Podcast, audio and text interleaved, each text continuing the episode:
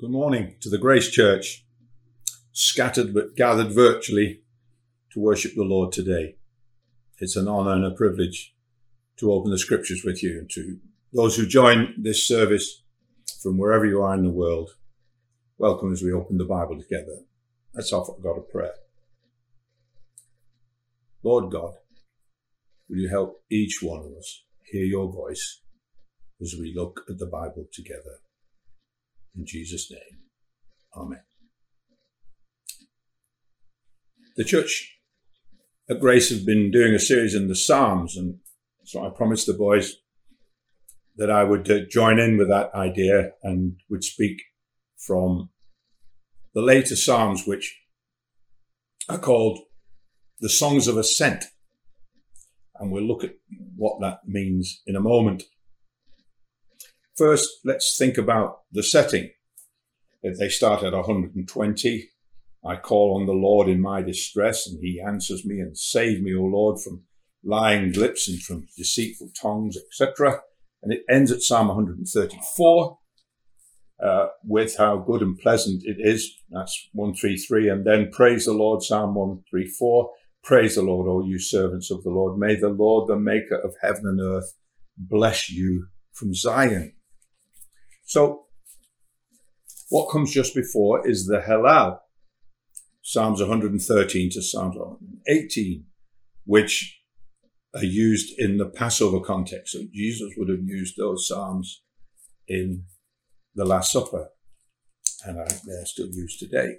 Psalm 119, of course, the longest of the Psalms, is uh, it's a devotion of the Word of God, the power of the Word of God uses lots of different phrases, commandment, precepts, laws, statutes to declare the greatness of God's Word to us. And then we have these Psalms that we should look at. And then Psalm 135 and 30, 136 are seen as associated with these Psalms, particularly because Psalm 134 leads in to Psalms 135 and 36 like this. Psalm 134 invites the priests to praise the Lord, those who minister by night in the house of the Lord. Lift up your hands in the sanctuary. So it's a call from the people to the priests to praise the Lord. Psalm 135 then says, the priests agree with that. The first four verses, we agree we should praise the Lord, so they do it. And they speak of the one who created everything, verses 5 to 7 of Psalm 135. And then the one who rescues his people, verses 8 to either 12 through 14. Just decide where you want to make the break. And then they declare that, that there's only one true God, verses 13 to 18. Then the priests return the challenge to the people and challenge everyone to praise the Lord, verses 19 to 21. And then we, that's the end of that psalm. And then Psalm 136 is a responsive psalm, very well known, quoted a lot in the Chronicles and other parts of the scriptures. Give thanks to the Lord for he is good. And either other priests or the people would respond, his love endures forever. So these psalms fit together and are sometimes seen as part of what uh, has been called the Great Hallel these songs of ascent. It's interesting to think about how these songs were used because in ancient times, from at least the days of Solomon's temple, uh, the people made their pilgrimage. It was a responsibility of all the men to go three times a year to the great feasts. And they would make their journeys from all over Israel, and particularly when it was a united kingdom, uh, the people who had to come from the north had to make significant journeys.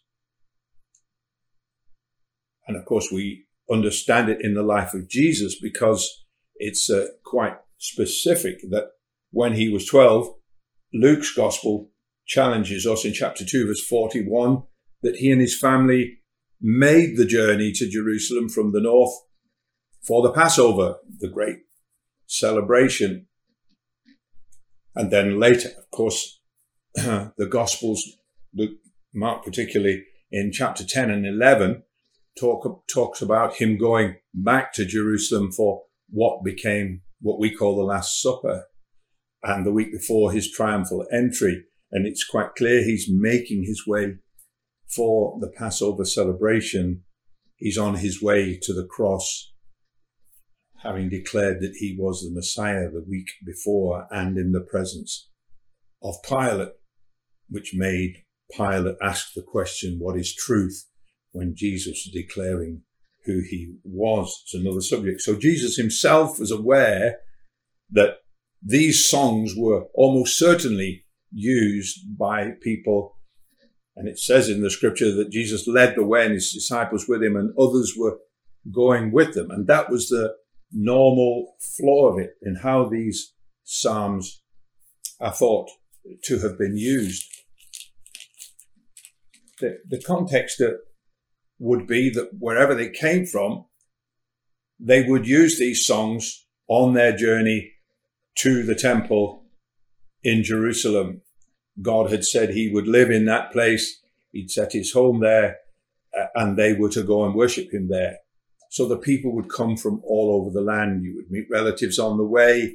The, the whole journey would be one of thanksgiving that we're still all alive and stories of of what has happened in the year, testifying to the goodness and the favor of God and meeting family and friends as you went along is the strongest idea of those who interpret these things of, of what happened. Because these Psalms are sometimes called uh, graded Psalms or songs of steps and other words, pilgrim Psalms, it, has the idea of, of, of going up upwards, songs of ascent going higher. And Jerusalem, of course, was higher. So if they walked there, they were going up uh, quite a, a journey. I'll make a comment about that in a moment. It was also that in the later temples, there were definitely steps up into the temples, and people thought that they would sing these songs on the steps, or the, the Levitical priesthood and, and those who served in the temple the choirs would sing these songs on the steps and as part of the worship of these great celebratory feasts three times a year. You don't need to use a lot of imagination that after the horrible exile in the years in Babylon, Daniel realized that the 70 years were up and they made their journey home, Ezra, Nehemiah, and all those parts of the Bible those people would have been thankful that they were home, that uh, God had restored them to the kingdom, that his promises and his prophecies had been fulfilled, that they'd been given a new start. And these songs, as they sang and rehearsed them, would have been a declaration of the kindness and the favor of God. But that's all history. What about you and me? How do these Psalms fit into our lives? Well, maybe we need to understand them in the context uh, of our own pilgrim life. Those of you who've heard me preach in, in the Grace Church Centre there would know that pilgrim language is part of how I think about my journey as a follower of Jesus. It's uh, not to Jerusalem, of course. Some people think that's extremely important and it has its place clearly. But the journey of becoming like Jesus, the journey of allowing whatever it is that's happening to us in life to form us, to create in us, even through the moments of pain and darkness, that there would come revelation and light. There would be transformation and development that we would recognize in our lives on this journey as pilgrims that God is working in us to will and to do of his good pleasure. So these are old Psalms, but they have a relevance to how we live our lives today. Now, in these few minutes that I'm sitting here in my office with you and sharing with you these Bible truths, we can't do an exposition on 15 Psalms. That's, that's, it's crazy. Let me give you a, a couple of many great verses Here's, here's a couple. They said when we came back from captivity, this is remembering uh, the post-exilic situation, we were like men who dreamed. Our mouths were filled with laughter and our tongues with songs of joy. There's something to remember on our pilgrimage. Then it was said among the nations, the others observing their lives said, the Lord has done great things for them. And our reply to that, they said, was, the Lord has done great things for us and we are filled with joy. May around our lives people observe that the favor and the goodness and the grace of God is on our lives and they'll say of us that God has done great things for them. And it's important that we make sure we keep declaring that God has done great things for us. It's true. One more verse. There are many, many more. I've got my Bible open here at Psalm 130. Out of the depths I cried. Verse 3 If you, O Lord, kept a record of sins, O Lord, who could stand? Anybody feel a bit of pressure there? But there's a wonderful but, the buts of the Bible. But with you there is forgiveness. Therefore you are feared. We need to remember and rejoice that what God foresaw here in promising forgiveness, in the gift of his son to us and his death on the cross and the resurrection truth that he offers us repentance and forgiveness. Well, there are many other wonderful verses and maybe during the day or through, through this week, you can have a look through these 15 Psalms and pick a verse that you can stop and meditate on and reflect on the goodness of God in your own life. Now, in the few minutes that we have remaining, these Psalms, those who understand the shape in the Hebrew language, these Psalms are written somewhat differently to the majority of the Psalms. most of the Psalms uh, have pairs of ideas or, verses that work together uh, and they're joined together in very beautiful ways.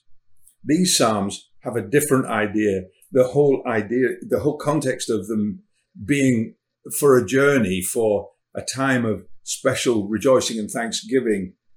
Eh, the Psalms progress. It's an idea that starts and the words develop and it, and it flows, which isn't the normal context of, uh, of the Psalms. There are some major words that come. I looked at them all and wrote down some of the the main themes that come. And we have uh, words like confession and deliverance comes more than once, numerous references to prayer and to praise.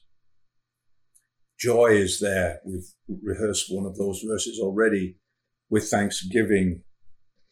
There's some references to humility and the blessedness of godly men and women. And the idea of testimony, the sharing of our story, the rehearsal which these people on their journeys in the days of the writing of the scriptures and their early use, they would have shared their stories of the favor and the goodness of God in their lives. So you can picture this the last part of the journey from those coming from the north may have come through Jericho. So that's the last 14 miles from Jericho to Jerusalem. It was 3,300 feet higher, Jerusalem. So it was an uphill slog. They were songs of ascent. They were climbing. There was a challenge for them in the last part of the journey. And maybe as we stop, because we, we can't go into these Psalms in, in their detail, as I've already said, I, I provoke you to go and do that and, and, and dig for some treasure and hear God speak to you through them. But it's the idea of how we accommodate these Psalms and use these truths in the pilgrimage journey of the ordinariness of our own life, whether it's in a lockdown situation, some of you still shielding, not had much opportunity of interaction and fellowship, not gone much beyond your own garden, Dorothy and I, eh, because we're older for the first 10, 11 weeks, whatever it was, didn't go off our street.